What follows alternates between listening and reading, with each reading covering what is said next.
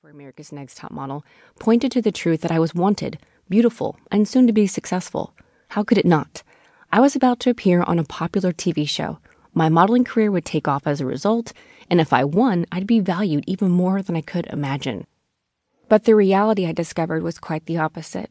Tyra's choice didn't make me happy. And America's Next Top Model didn't make me feel wanted, worthy, or beautiful.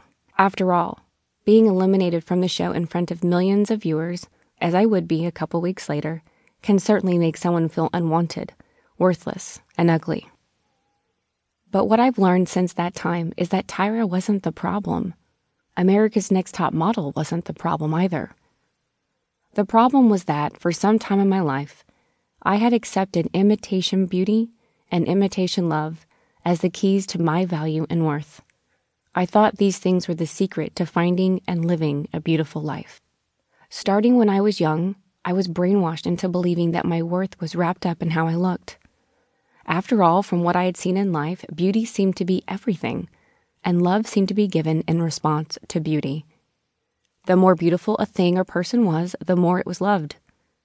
Everywhere I looked, all day and every day, whether it was magazines, social media, television, movies, or advertisements, all the women, no matter what they were doing, looked flawlessly beautiful.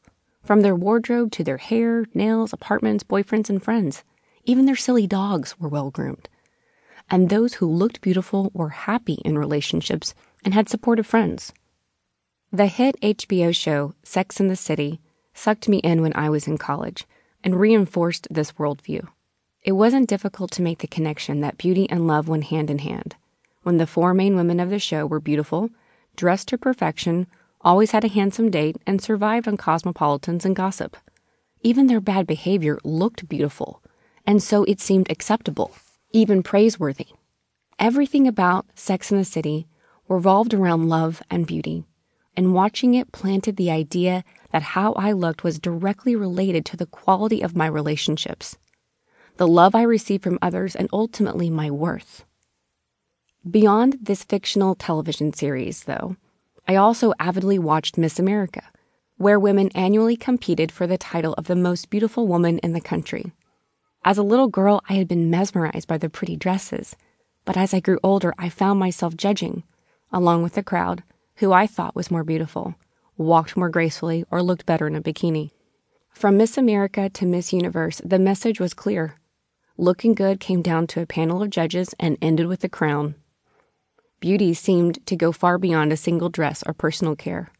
It was a lifestyle. Without me even knowing it, this culture of beauty warped my mind so that I believed my own worth and value depended on how I looked. This misunderstanding of beauty and love so deeply affected me that, after being eliminated from America's Next Top Model, I decided to move to New York and pursue a modeling career on my own. If I wasn't going to continue on the show, I was convinced that I could still find that worth and happiness on my own. When I arrived in New York, my picture from America's Next Top Model was still on a billboard in Times Square and on the sides of taxicabs and subways, so I had a little leverage and was able to start booking modeling jobs. One of those jobs came from an international magazine. When I sat down with them, they told me they could see that I had more to offer than the girl next door look. I could be sexy. I was flattered. Here was proof that I could still do it. Here was the validation that I was worthy, wanted, and beautiful.